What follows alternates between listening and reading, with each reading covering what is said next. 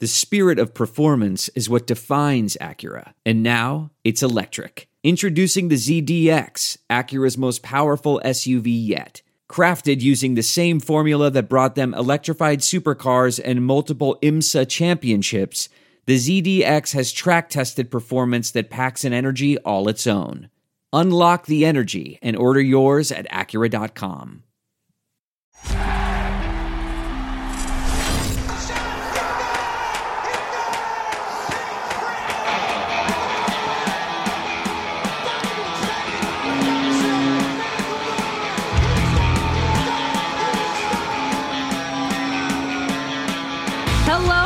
welcome to the Flyers Talk podcast. I'm Katie Emmer. We have a lot to get to today. Of course, I'm joined by very special guest Jordan Hall, but we even have someone that hasn't been on the pod today yet, and we're so excited to have him to break down even more of, of the stuff we've been talking about the last couple or the last week. It feels like it's been more, Jordan. Uh, Flyers officially no Flyers hockey for the last week. Like I said, I mean, it just feels like it's been months. It sure does, Katie, and and we're and we're absolutely thrilled, especially during this time, to uh, to introduce to you a special guest uh, entering. He's in his 26th season as a Flyers broadcaster, the legendary voice, play-by-play voice of the Flyers, Jim Jackson. Jim, thanks so much for joining us. Ah, thank you guys. I needed something to do, so this is great. We're so happy to have you. I, I mean, I we all go around the last couple of pods that we've had and just it's definitely an interesting time just with our careers and what we do is cover sports, cover hockey, and nothing's going on. So with that, any shows, JJ? Any board games? I mean, what have you been doing? And how's your family doing? How are you doing? Well, it, it the family is all here because my son's hockey season ended uh, because obviously of the everything being stopped and my daughter was already here but her uh, job where she was working also pretty much has sent her home so we're all here and uh, it's kind of neat to actually spend some time together. You try to find positives out of a negative, and uh, that is one of them. We we are Homeland watchers, so we, we caught up on Homeland, all the Homeland issues for or uh, Homeland episodes from this year. We were, we were way behind, so we've caught up almost. We have one more to go, so don't tell me what's going on if you are a Homeland watcher. And we also. Jordan is. I am. Yeah, some of us watch Chicago Fire too, believe it or not. So we we uh, my son really likes that. So we we actually dug back and been watching a lot of those. Uh, outside of that, I'm cleaning my office, which desperately needed it. So there's another positive out of the negative. I do not have lots of long breaks, so uh, this gave me yeah. a chance to just dive. I'm actually finding stuff from like 93, 94, my first year, and uh, things that I have to uh, obviously clean up. That's 27 years ago. It's it's time. It's time to, yeah, to clean these I, things up. I hate to do this to you, JJ. You've been doing this longer than I've been alive. Um, Thank you very much. Is, it's been nice talking with you guys. I'll oh, catch you no, the next you're time. staying put. You're staying put. With that, I mean, even Jordan too. Jordan, what were you? A little two-year-old little pup? Yeah, uh, maybe when when JJ got into the uh, league, but again, uh, it's so cool. I mean, what's been? I want to get more into Flyers eventually, but just starting off, like, what's been your favorite moment from all of this in your career, uh, and what's been a big highlight for you, just from what you've been able to cover over these years? Yeah, I mean, I get asked that a lot uh, as to my favorite moment. Uh, it's so hard to pick one. A lot of people think I would go to Primo's goal and the uh, you know the long game in Pittsburgh in 2000. That certainly long. has been five overtime. the longest longest game in the modern history of the NHL. Still. Uh, so that one is obviously right up there, and that kind of has been my answer all, uh, at least for 10 years. It was my answer. But then in 2010, the remarkable season, the the shootout against the Rangers is one of my favorite moments. Obviously, because two rivals, one team goes on, one team goes home. Lundqvist in net. It was it was awesome, uh, and obviously coming back to beat Boston later on in those playoffs that was historic too. Uh, so that's right up there. Uh, and then Jeremy Roenick's goal going back again to 20, uh, 2004, which sent the Flyers on to the the next round uh, up in Toronto after Sami uh, Kapanen had uh, you know, scrambled back to the bench. That that sequence might be one of my favorite sequences because I was completely out of voice by the time Jr. finally scored. But uh, there's so many. I, I, mean, I can think back from a patriotic standpoint to a, a game we didn't even do a preseason game back in 2001 after 9/11 uh, when the president's speech was put on in between periods and The players all came out to start the next period, but the speech carried over. They cut the speech off for a second on the scoreboard, and all the fans booed. They put it back up. The players all stand around on the ice to watch the president finish his speech, and then they, they call the game and they just shake hands at center ice. All these players from different countries from around the world. Uh, that is a moment I'll never forget just because of the sheer importance of it and the sheer symbolism of it. So uh, I could never really say one over the other. I've just been blessed to. Uh, to see so many great events. I mean, I've also done some great stuff on the baseball side, being able to sit next to Harry Kalas when he got to call his first uh, world championship. He did not actually call the, the 1980 Phillies championships. So uh, in 2008, to be sitting right next to him and to, to see him nail that call and he's tears in his eyes. Uh, another great moment, as was the parade. But I mean, there, there are just so many uh, it's tough to nail down one, but there's some of them those are some really really cool memories, Jim. Um, something that we'll probably also never forget is uh, what's occurring now, um, and obviously with the NHL on hiatus. Jim, you were in uh, Tampa Bay uh, last Thursday uh, as obviously the NHL suspended the regular season. If you can, just kind of take us into the background of how you found out and just kind of what the scene was like down there. All right, I'll take you all the way back, Jordan, to the last home game, which was on the Tuesday night against Boston. Winning streak unfortunately came to an end. But I remember talking with my producer, Brian Cooper, uh, before the game saying, What do you think the chances are this is the last game we do in front of fans? Because at that point, the city of Philadelphia just put out the recommendation to not have gatherings of over 5,000. Uh, it came out pretty late in the day. The Flyers went ahead with the game, sellout crowd, Flyer fans are stopped by nothing. Uh, and you know, now nine days later, that doesn't seem like it was very smart because obviously this thing is spreading like wildfire. But at the time, it, it, it was cool to see the, the Flyers fans uh, basically say, "We're still going to the game." But we did that game. The game went on, obviously, without a hitch in terms of any of those issues. Uh, it went with a hitch in that the Philly, the Flyers lost, but uh, uh, you know the streak came to an end. But I do remember at that point we started to think things are getting different here. So I was not on the team charter going to Tampa the next day. My son had a playoff game, so I was going to stay and then and fly commercial. So I did. I flew commercial to Tampa after his game on the Wednesday, and I think reality hit home for me on that flight or waiting for that flight and then the flight because it was a flight. I'm used to being on packed flights when I'm flying commercial. It was hardly packed and many people had masks on. And there was a little girl who was about nine years old, and while we were all in the uh, standing there waiting to board, she started coughing, and the sheer look of terror on the face of anyone within any kind of distance of her. Uh, uh people backing away, people almost looking at her like, "Don't, don't cough." Uh, it, it was, it, it was just at that point you realize that you know we live in our bubble in the sports world, but I realized, wow, this is really, I mean, this is serious, and people are are very scared. And uh, I remember sitting down while I was waiting for the flight uh, in uh, one of the the restaurants nearby, and I was grabbing something to eat, and there was a, a girl there, and uh, somebody started sneezing not too far, and she looked at me, and I looked at her, and I said, "Crazy world now," and we started talking about this, and she talked about how you know it, it's really it's it's scary so i went to tampa in that frame of mind and then it wasn't that long after I landed and got to my hotel room. I was going over the Open with with uh, Ryan Cooper, but then I started seeing the NBA uh, shutting down, and you knew at that point that uh, things were going to change rapidly. We did not uh, Wednesday night officially cancel the Flyers game, or, or uh, certainly the NHL season, but in my mind, once the NBA shut down, I don't think any other sport had a choice. it seems like an easy decision here just a week later, doesn't it? But it, it really at the time there was this big question: Are they going to actually shut down the whole season? And so I got up and I did my regular prep on Thursday morning. Hard to believe that was only a week ago. It seems like about three weeks ago, but. Uh, and I did my regular prep, and I remember talking with Timmy Saunders, the radio voice, saying, "This is kind of weird doing all this prep because I really don't think this game's going to get played." The, the rumors were were around that there were there was going to be a, a board call, a conference call at one o'clock. So we kind of knew that was when the news would come down and that's pretty much how it happened. Maybe a little bit after that, but we were called over to the Amalie Arena just to do a quick uh, hit. Uh, Taryn uh, Jonesy and I, and we just did a quick hit for the network, uh, talking about the scene there. And and that that's it. You know, we flew back the next day. The team flew back the next day, and I have been pretty much at my house ever since. I I'm not quarantined or anything, but I'm trying to follow the directions of of the, the health officials, and they, they say avoid contact. So I'm trying to do my best to do that, except for when I, I have to go out.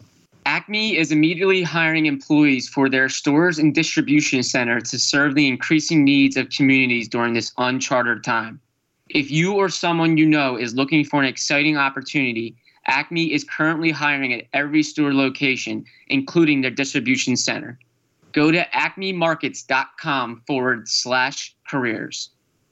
Yeah, and JJ, you talk about such a rapid situation. I mean, it sure is. And a, a topic that I brought up to Jordan before in the last couple pods has been like this whole Rudy Gobert. I mean, right when that situation happened, you talk about the NBA um, suspending their season. Like you sort of expect it with maybe the NHL. We see that happen. And now we just see the whole, I feel like the whole world. I mean, it, and maybe it was due. I mean, it was um, a matter of time for that to happen.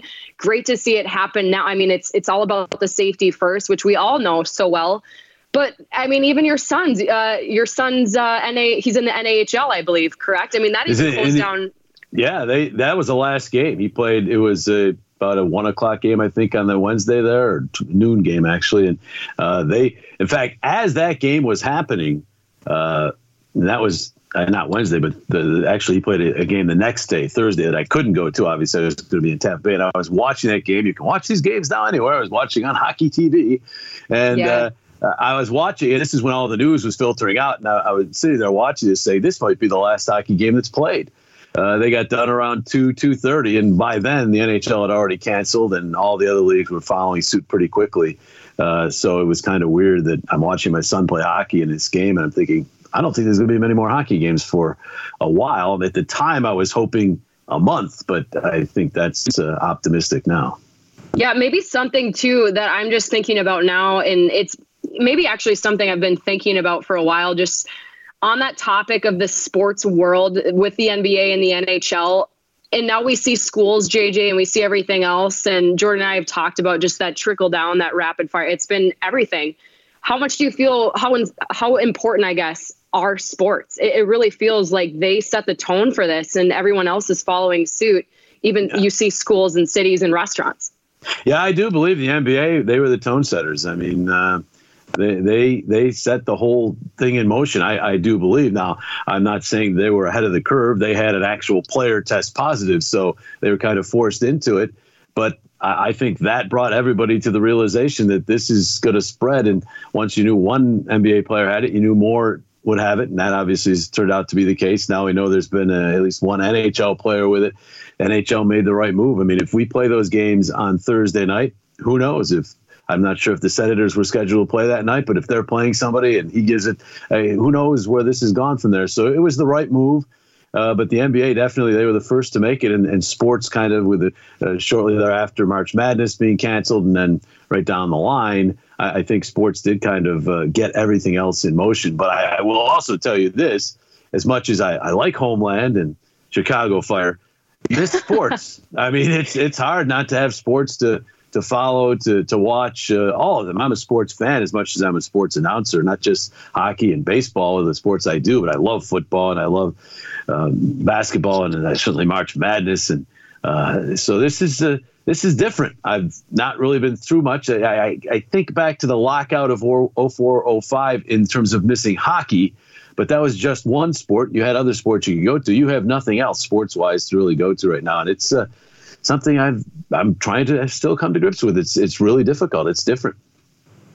Definitely, uh, Jim, and and we're speaking of you know a different time. We're we're eager to get your thoughts on this because I think a lot of fans now are just kind of asking what's next. Um, and just a few days ago, uh, a report from Frank Seravalli of TSN uh, came out that players have been kind of kicking around ideas of what they think could be next in terms of when to resume the season, can they finish it? And they came out with an interesting proposal um, that they could resume a training camp in early July, finish the regular season in July, then hold the playoffs from August to September. Then the off season would uh, be held in October for free agency in the draft, and then they believe they could pick up the the following regular season, play all 82. Uh, obviously, that would really significantly shorten their off season. It would obviously condense the the days of rest during the next regular season. Um, Jim, what do you think about that? Do you think that's plausible? Um, something that can be done? What are your thoughts? Well, this is all obviously conjecture, right? Because yeah. as every day goes by, it seems as though the possibility of this lasting longer seems to grow, which would not be good. Uh, early July training camp, starting the resumption or finishing the 2019 2020 season in late July, I guess is what they're proposing, and then playoffs in August, September. I, I think uh, to expect players, those that play in the playoffs, to be ready to go with that little time between seasons is going to be really difficult. The playoffs, even if you just start them up, are going to be a grind. Now, the fact that they're saying playoffs taking place over August and September, I'm not sure what format they're talking about, but I'm assuming at least eight teams, if not all 16, if it's going to take two full months. Mm-hmm. To me, those teams will have no chance the next season. Uh, hockey is not basketball. You could do this with basketball. Uh, because you can you can bounce back from playing basketball. Basketball is a summer sport in most of the world, right? So it's not not a, a, major problem, I don't think, for basketball. But hockey is such a physical sport. I just see a real difficulty getting the turnaround from the end of the season in September to the beginning in November. Oh, by the way, throwing in the draft and free agency uh, in between there. That to me seems like a tall order. I would be more for if if and given the schedule based upon this proposal, they're assuming we'll be back to normal life in let's say July. Mm. I, mean, if if you can get a really condensed, I mean, very condensed, maybe only four team playoff, uh, maybe eight, uh, sneak it in there and get done somewhere, maybe. But to me, if we aren't going to be back able to play hockey by late July, as this proposal indicates, I have serious doubts that we'll be able to crown a champion this year, which would really be terrible. But you don't want to make next year compromise next year too, uh, and then end up with injuries and so forth. Uh, to me, I, I, think you know if, if everything's back to normal by July, we we might say okay. Uh, you know, last year unfortunately ended. It, it was uh, not anything anybody could control, and uh, we start anew with the normal, relatively normal schedule in September, October, and you can still obviously get your your draft and your uh, your free agency period in at some point. You can do the draft and free agency even under the uh, restrictions we're under now because obviously you can do everything electronically. So uh, we, we can get those taken care of. But it's actual physical playing of the games. If we're not able to do that until late July, I would think it would be very difficult to uh, come up with a way to finish last season. Uh, you know, it's possible that we can get this thing going maybe in June Mm-hmm. Uh, if that's the case, and you can, as I said, really, I would have to think shorten the playoff somehow. Maybe, maybe eight teams get in, but the first round is shorter. Uh, um, and that way it's three rounds with one round shorter, and you can get it in in a little over a month and be done by maybe the end of July, maybe. But that even then is really pushing it for those teams that go all the way because they're going to have roughly a month to get things restarted, and that's not enough time, I don't think, physically for these players to get ready for another season. JJ, I completely agree with you. I mean, this we've been talking about this, and, and when this comes out with the players' proposal, I found it pretty surprising. Um, and, and, at the same time, like maybe they view this time, and, and it is a time of rest. They're hanging out with their families, but at the same time, it's not it's not your off time that you have in the summer. You're still standing by. You're trying to keep in shape. You're, you're idling for the next call that you're going to get on when the camp is going to start up. I find it the same way as you that next season there there's no reason to in or uh, to mess up next season to the to mess up that start.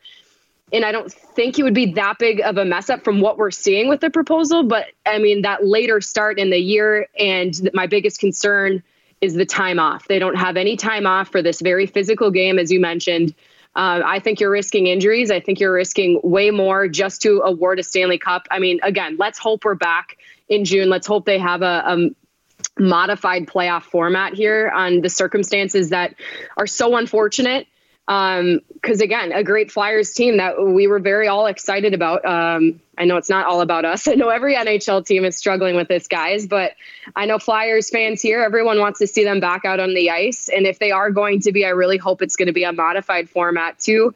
And I hope we don't see anything in, uh, uh, messing up next season. I can't think of the word I'm trying to use, guys. It's one of those days. Compromise. But anyway, No, I, um, I, I, I, I think, uh, and I don't want to demean this proposal because any idea is a good idea to try to figure out a way to award the Stanley Cup. I, I'm a yeah, big who knows the right answer right now? Yeah, I'm a big us know. historian, and I, I hate the fact that, that the cup wouldn't be awarded. But if we get moving into uh, June and then into maybe even early July without anybody even being able to get on the ice, I, I just think you're running out of time at that point. Um, and then to just cram, try to cram everything into me seems a little.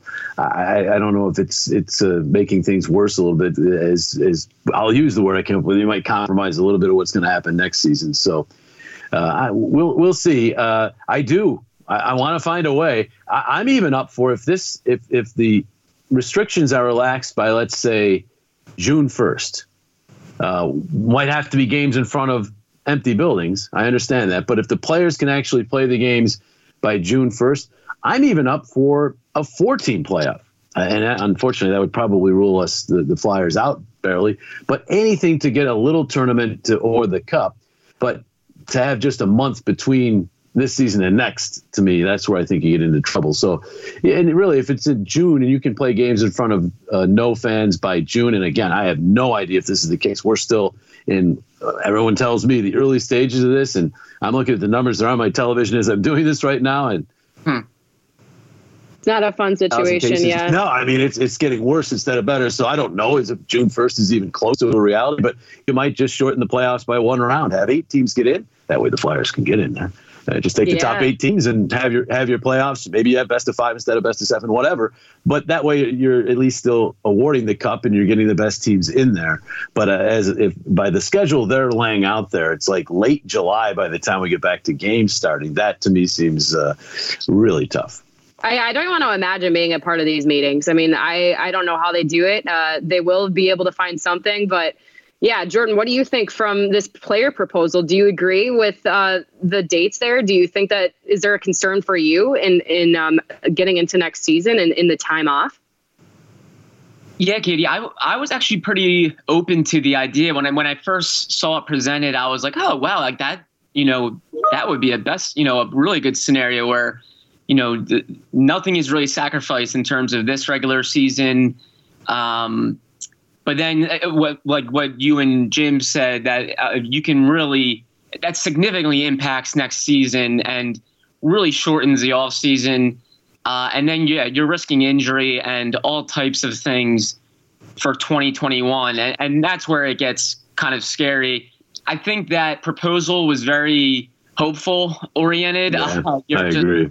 You're just you're trying to make the best out of the situation, but I just I, I don't know if that can happen. Um, The other aspect of this, Jordan, that that we don't even take into consideration is these games are are played because you want to have fans there, uh, but they're also played for television, and you're going to have all kinds of television issues with this schedule with other sports.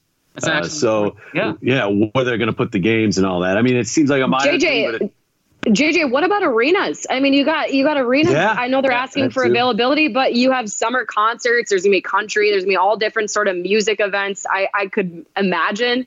I mean, this is the planning for this is Yeah. completely off the rails. Yeah, it will, it will be a major task to put that all in gear. Although I will say this, unlike a, a sport coming back from a work stoppage or something like that, everything stopped. So I think right now, arenas right now have blank schedules. So uh, it'll be almost like putting those schedules back together from scratch as opposed to having to try to fit the games in.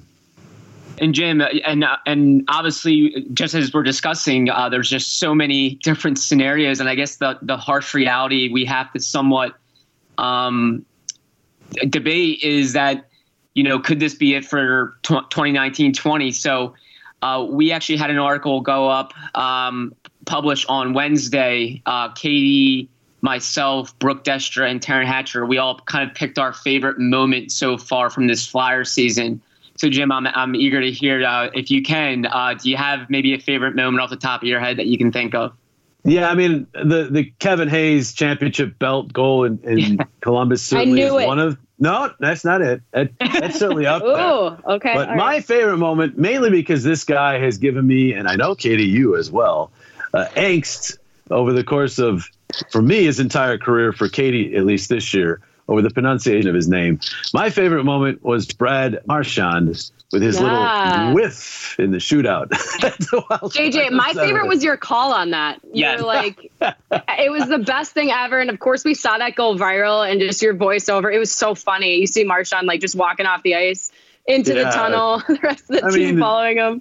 Yeah, I mean, outside of Sidney Crosby, and there, there might be another player or two, but he's as his Brett, he's he's disliked everywhere except Boston, right, Marshawn? yep. uh, because of his style of play, and of course he's he stirs the pot and all that. But but for that guy to have that happen to him to end the game, um, it's my second favorite shootout moment in Flyers history. Obviously, number one is that Rangers game back yep. in 2010. But it, it to to have him just barely nudge the puck, and, and that was it. It wasn't like the first shooter or something like that. That that ended the game that that was uh, that was that's my favorite moment, and that's kind of weird and kind of I, I, don't want in some ways I didn't want it to be my favorite moment because this team's done so many great things this year. It should probably be a moment where one of the Flyers did something spectacular because there have been so many great performances this year. But if I'm being honest, that's my favorite moment. Oh my gosh. And I, have been saying that uh, too. Jordan knows this and, and Joe too on the last pod. It's completely that for me, but I had to think of something else, and I had to go with uh, JJ Matt Niskanen um, getting hit with with a uh, very hard puck to ah, the yes. face, um, and just saying it's really not as bad as it looks in post game. That was my favorite. Sorry, Jordan, you yeah. go ahead. No, I, I Katie, because I know Katie. Uh, her one of her favorites was, of course, Brad Marchand. So she went with a different one, which I really liked. I thought that was an underrated one. Uh, Matt Niskanen just looking like a hockey player after that game. But and and Jim, I, it was funny for the Brad Marchand one. I'm listening to your call. You didn't you didn't seem to be confused at all. You seemed to you saw it right on the you right there. You saw the puck moving. It, you knew right away there that, that game was over. What? Well, I knew if he touched the puck. Now there's a possibility that his wind moved sure. the puck somehow. So once we showed the replay where you could actually see the the, the stick touching the puck, then I, I, was I was just like, come on, referees, make this decision. This game's over. You know, that was yeah. what was going through my mind. Yeah, it was almost like golf or something too. The way that just moved with the wind, you're just like, uh, and uh, yeah, I mean Jordan had a great po- uh, point because we were sitting at the post game desk, and I was like, what What's going on right now? Like I've never seen that in my whole entire life, and you were completely. As Jordan mentioned, you're just sure of it. You're like, "Yep, that was uh, that's game. There you go. There you have it." It was so bizarre, and you were in uh, Jordan, you probably were too. I wasn't in, inside. Like I was in Wells Fargo Center, as you know, the studios are there, but I wasn't inside that arena. How much did that place erupt? Yeah, the uh, yeah, it, I thought Jordan at first it was like, what? They weren't quite sure, and then once they realized it, it kind of built up like a crescendo. A crescendo. Yeah, oh, you gotta love it. And just I will say, I have two other. Cheer yeah, I have to. Oh, oh go ahead, Jordan. I'm sorry. No, I was saying that just the mixture of uh, cheering and then the jeering. I just yes, it's a phenomenal sounds. yeah, I had two other, uh, I don't know, honorable mentions, if you will, for moments that were more play, plays made by players. One would be the Provorov overtime winner in Montreal, which was a phenomenal. You know, you go coast to coast awesome. with a spectacular move. That one's right up there. And then Giroux's assist to, to to break the Bobby Clarke power play assist record because he did it from his knees for crying out loud. he makes this play uh, and made actually made a deke while he had the puck while he was on his knees, which was kind of amazing and it was so appropriate. And, and I like it when G gets some some pop because I do think at times, especially nationally, but even here locally, at times he's underappreciated some. And it was great. To, anytime you break a record of Bobby Clarke is a, flyer record of Bobby Clarke, you are doing something special. And to do it that way, I thought was kind of neat. And you know what the good thing is, JJ, you're going through here and you're just you're like when you we were asked that question too. I think maybe the same for you. Like, what was your favorite moment from this season? Don't lie. Like you sat there and you had to sort of think what your favorite was because this team has been so remarkable in different ways this season. They have. They really, guys, it's it's been a fun season. Uh, we've had a lot of seasons where there have been streaks of fun, but this team, even uh, given some serious adversity, some uh, really adversity that makes us all think about life. And again, uh, this happens with, with this whole suspension of the season, but I'm, I'm referring obviously to, to Oskar's situation. Uh, with all that they've overcome, uh, it really was a remarkable season and had that feel of a special season, which is why this is so disappointing. Uh, it's hard with what's going on in the world right now to to put a the disappointment of a lost hockey season in perspective because this other stuff is we're talking about life-threatening illness and, and 163 deaths in our country alone right now. I mean, it's it's it obviously is way above and beyond anything sports can do. But from our little bubble, from our our Flyers uh, nation perspective, this was as fun a season as we've had probably since 2010 or 2010 11, and uh, it was just it, what's great about it is there's a lot of young players, so you really had to feel that this is the start of something, and that at least holds because once we get back to playing, we will at some point, this is still a team that has a very bright future. But just the development of the young players, the the the veterans buying into Alain Vigneault's system. Uh, some of the middle-aged players just turning into uh, superstars like Sean Couturier. Uh, it really was a fun, fun season, and I say was because uh, it seems like it's over, but maybe it's not. Maybe we're still in the middle of it. But uh, if it is over, it was a it was a fun ride. It was uh, very unfortunate, obviously, that it ends before it gets a chance to see how far this team might have gone. And, and right now, Jim, we're we're obviously kind of forced to relive some memories right now with no games being played. I'm sure you're asked about the five overtime game in 2000 all the time, but I'm curious, how vividly do you recall that game? Just given how long it was how vividly can you recall that and any, any favorite memory from that? A couple things come to mind from that game. One is because it was a second round playoff game where we were uh, like the sixth or seventh feed out of uh, the igloo. Um, we were way at the end of the rink. Our, our, our spot was probably looking straight. We're way up high in the old Civic Arena too, but we're as I was looking straight out, we were probably pretty close to one of the goals. All right, so we were at one end of the rink. So when you get into overtime of a playoff game, all you really want to do as a play-by-play announcer is you want to have a good call on the game winner. You don't want it to be uh, one of these goals where the puck goes in, you don't see it go in, or uh, you know, a deflection you don't see or uh, some kind of ugly goal where it bounces off of two defending players and goes in. You want a good, clean goal and a good, clean call. But when you're all the way at the end of the rink, you don't see it as well. You're not getting quite as good a view of the ice. So I did have fears that oh, I got to be able to see this one. As it turned out, when Preem scores, I'm right over his back looking at the net he's looking at right down the ice. So it was a great view of it. And uh, you know, we, we got through the call. I, not even I, I had no idea what I said. Uh, Dorney called. He, he captured that moment better than I did by just saying, "Thank God it's over." But uh, but it, it was. I, I, remember that. The other memory I have is also about Dorney because as the overtimes kept going, uh, they started bringing some food up during the intermissions, which weren't as long as usual intermissions. The intermissions, as you guys know, take uh, really close to 20 minutes when all is said and done during the regular season. There's 17 minutes on the clock, and then there's a minute here, a minute there, and it ends up being almost 20 minutes. Uh, but they were 15 on the clock with not not any real leeway there. So the, the breaks weren't as long. So you had to get that food in, eat quick, and be ready to, to do a stand up to get ready for the next uh, period pretty quickly. They brought pizza up to us, and I believe now my memory is deceiving me. I believe it was for the last period. It might have been between the might have been between the third and fourth overtimes, but either way, it was it was well into the night, and they brought some pizza up, and we stuffed the pizza down. Had a piece or two. It was Coatsy Dorney and I on the broadcast, and uh, we came back, and, and they kind of surprised us. They came back a little earlier than expected from the studio, and they they threw it to I know I know Katie you would never do this. You would always take it right to the time you're supposed to but somebody must have gotten done a little early back in the studio. And so they said hey oh we're up in 30 seconds. So we throw up our, our IFBs and we turn her on. And I said welcome back to the Civic Arena here in Pittsburgh. And you know here we are headed into another period of hockey. And I look at Dorney and he's got pizza like coming out of the corner of his mouth. It's like, hey, uh, he has no idea, of course.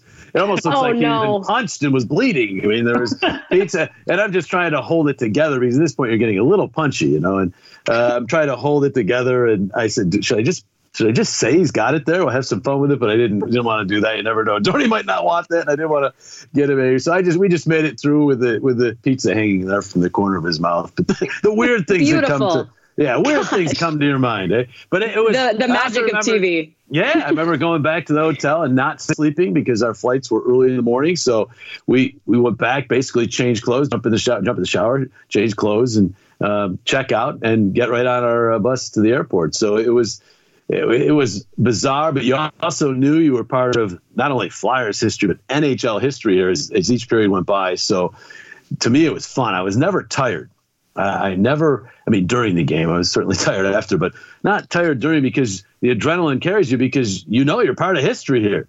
And right. I'm a big history, sports history buff. And then uh, the Flyers win. That certainly helps. So the, the series was even. And, uh, you know, really the series was over because the Flyers would dominate the next game at home and, and then win the series in six. So it was uh, a, a, moment, uh, a night and morning I'll never forget. Oh, that's awesome. Yeah, and you answered it too, because I, I could share that with you. Like I could understand maybe that that feeling of adrenaline because we are on that when we cover games, Jordan, you're right there too. I mean, you're paying attention every pass and every minute of the game that's happening. But it is sort of a question I feel like I would have. Like, geez, five OTs, I'd be like, all right, it's time to get out of here. But uh, yeah, and that was Dorney. Dorney captured it, right? Thank God it's over. that, was, that was what he said as soon as I got done with the call. It was awesome. I would be awake too, though, if, if you're a part of history. So, what a cool moment for you to be a part of. That's an awesome story. I was going to ask, I had to get to it. What do you love most about working with Keith Jones and Bill Clement? where, where Save the best for last. I could go in so many places with this question, but uh, let me say this: I am blessed. I have two of the best analysts, and before that, I had Coates and I had Dorney, who are awesome. Coates as, as you guys know, just so much fun to be around. And, and Dorney was, uh, if ever I was in a war, I'd want Gary Dornhoefer next to me in my trench. Uh, just a, a, great human being. So, and a great broadcast. I mean, all Dorney, Bill, and Jonesy all had done the game at the highest level. Dorney for CBC up in Canada. Uh, obviously, Bill for ESPN. Jonesy now for for NBC. So I've been blessed with just unbelievable people to work with. Chris Therien for a while, uh, who you now get to work with. Katie, uh, uh now Taryn, just great people to, to work with. And uh, as far as the guys who I'm in the booth with right now, Jonesy and Bill, you could not find two more opposite people in terms of what they bring to the table. I mean, they are both completely great at it. Don't get me wrong, but Bill is a very prepared. Everything pretty much for Bill Clement. He is a wordsmith. He thinks everything through. He's got it down. He's a, he's a poet at times with, with his calls. He comes up with great phrases like telescopic leg and things like that. And I mean, he has everything in his mind prepared as you, you go into the broadcast, and and he is he's ready to go. Jonesy is completely off the cuff, and I'm not. This is not to say he doesn't work because he does. He'd like to tell everybody out there and have everybody think he just shows up and and does the game. That's not true. He has an unbelievable sense and ability to see even a, a morning skate, which occasionally he goes to, but even the pregame skate, he can watch and see something from a player that I don't think I would look at and think was anything at all. And he'll find something from that, and it will apply to the game. So he's un- he's he's dumb like a fox. I like to say, uh, Keith Jones. He is he is not. He likes to come off as this guy who just shows up and uh, but he, he, really knows his stuff. But these two are, in terms of how they approach the broadcast, completely opposite, and yet both right at the very top of the profession. So uh, I'm just absolutely 100% blessed to, uh, to, to, to work with both of them. Now, what was your exact question? no, I, I, just that was it. I, I, wanted to hear it, and just like another thing too. I'm still young in my career, and I, I hope to achieve maybe half of the things Mr. Jim Jackson you've been able to achieve. But how cool is it for you to cover players and now have them work alongside you? Yeah, it's different. I remember going up to Jonesy after a playoff series against Toronto. The Flyers lost the series, but he was tremendous in that series. And I didn't even know at the time he was basically on one leg because he was close to the end of his career. But but uh, he was our best player by far. And I remember going up to him and saying, "This might not mean much coming from just the broadcast like me, but uh, you were unbelievable in that series. I, you know, I was it was a it was a pleasure to be able to to call you in that series. Uh, again, Jonesy now, uh, in retrospect, likes to kind of make fun of his career, but he was gritty.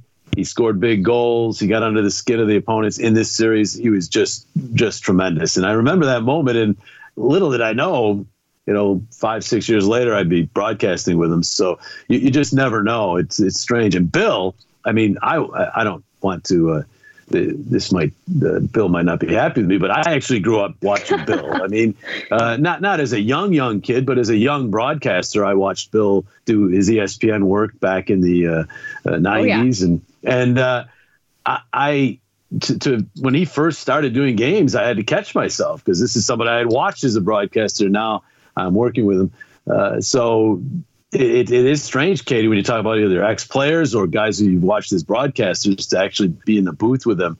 Uh, I had the pleasure of actually doing uh, a whole Cal Ripken World Series with Cal Ripken and uh, his brother Billy, who at the time wasn't even in broadcasting. Now he, of course, is doing a lot of stuff for the MLB Network. But to work with those two, I'm I'm, I'm, I'm working with Cal Ripken. How does this? Wait, I, I don't get how this works. Uh, and then, of course, all the people you get to interview, Wayne Gretzky and uh, Mark Messier right down the line. It's uh, I, I every time my feet hit the ground in the morning, even during this, even during this uh, these troubled times we live in right now, every time my feet hit the ground, I I say thanks because I'm doing what I wanted to do as a kid. I get to do it. They they pay me. Don't tell anybody. And and um, I, I, get to watch some of the best athletes in the world perform their craft and just describe it and, and get paid to do it. I mean, it doesn't get much better than that. That's just fascinating insight, Jim. And um, I, I, think Katie and myself also continually pinch ourselves uh, each day as we're as we're working. And I think it, uh, this time now kind of reminds us of uh, the day to day stuff that we miss uh, uh, within our job. But uh, just awesome insight. And um, I know I speak on behalf of all Flyers fans that we we can't wait to hear your call again of a game. And just really wanted to thank you for for joining Katie and I today, and we really look forward to seeing you soon. Yeah, let's hope it is soon. I, I would love to get back to work, uh, even if it is the player's plan. Uh, yeah. But uh, we'll, we'll, see what happens. I want to say this before I leave, though, Jordan. You do a tremendous job. I mean, and no one knows out there probably unless somebody tells people because they're not going to know. But you work as hard as anybody I've ever seen. He never has a day off. Yeah, you're like the last person to leave always from the the skate zone. I hear, and I see your work at the games. I see your, I read your work, and you do a tremendous job. And Katie, great, great addition to our team. Uh, you've done oh, a spectacular job in your first year. You've had to be able to put up with Chris Therien and Al Morganti. I mean, how do you do that? And Colby. I mean, you, you you should deserve some kind of medal just for that. But uh, they are all of you guys. Thank you, JJ. All of you guys are my biggest friends. I'm calling home. My parents are like, "How's it going?" I'm like, "Well, my uh, biggest friends are the people I work with," and I think that's sort of how it happens when you move to a new city. So, you guys have made it easy. And Jordan, he's he nailed it right on the head. I mean, we can't wait to hear your call again. But one of my biggest things, JJ, I cannot wait to get back and on a post game or pre game, just hear you say puck steep, just for me. um, that would just. I tried as many times as I could. You know, and I just I appreciate your passion for that. That's been really what, nice. So what I love is Jonesy has no idea that that's your big phrase, oh and he he he says it from time to time just as a part of his in on ice live description. yeah. That. And yeah. I'm, I'm, I'm, like, I hope she respects that because that's not intentional. He's he's just saying it. He's saying it for real. They got to get pucks deep. But yeah, but he says it like very sharply too. So sometimes I'm like, does he know? You know? Wow. Is, like, it, is it a way? Is there really, Katie? Deep. Katie, is, is there a way to say it now? I've, I've got to learn this. There, there's no, a way there's no way. But oh, I'm saying you can. Hey, as long as you're saying pucks deep, that's pucks great. Deep. But with uh, Keith Jones, like you mentioned that he has no idea because I could feel that too. Like after a game, I'm like, hey, thanks for doing that. he's like, he's always smiling because he's such a happy guy. like, so I'm kind of like, does he know or does he not? Jordan knows how much what? we love Puck Steve though too. JJ, yeah, well, I can't wait to say Puck Steve to you on the air one, yes, one more time. And I hope soon, we. I hope we are back so soon. You're right. And I have to echo Jordan. Thank you so much for joining us today. Jim Jackson, you are more than welcome anytime. Um, especially during this time. We hope it doesn't last long, but always welcome back. So good to have you. It was fun, guys. Anytime.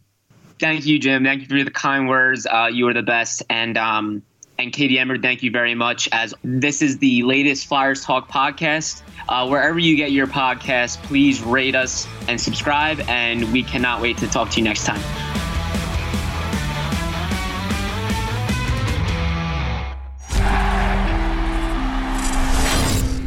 Puck deep. Buck Steve. Buck Steve. Look around. You can find cars like these on AutoTrader. New cars, used cars, electric cars, maybe even flying cars.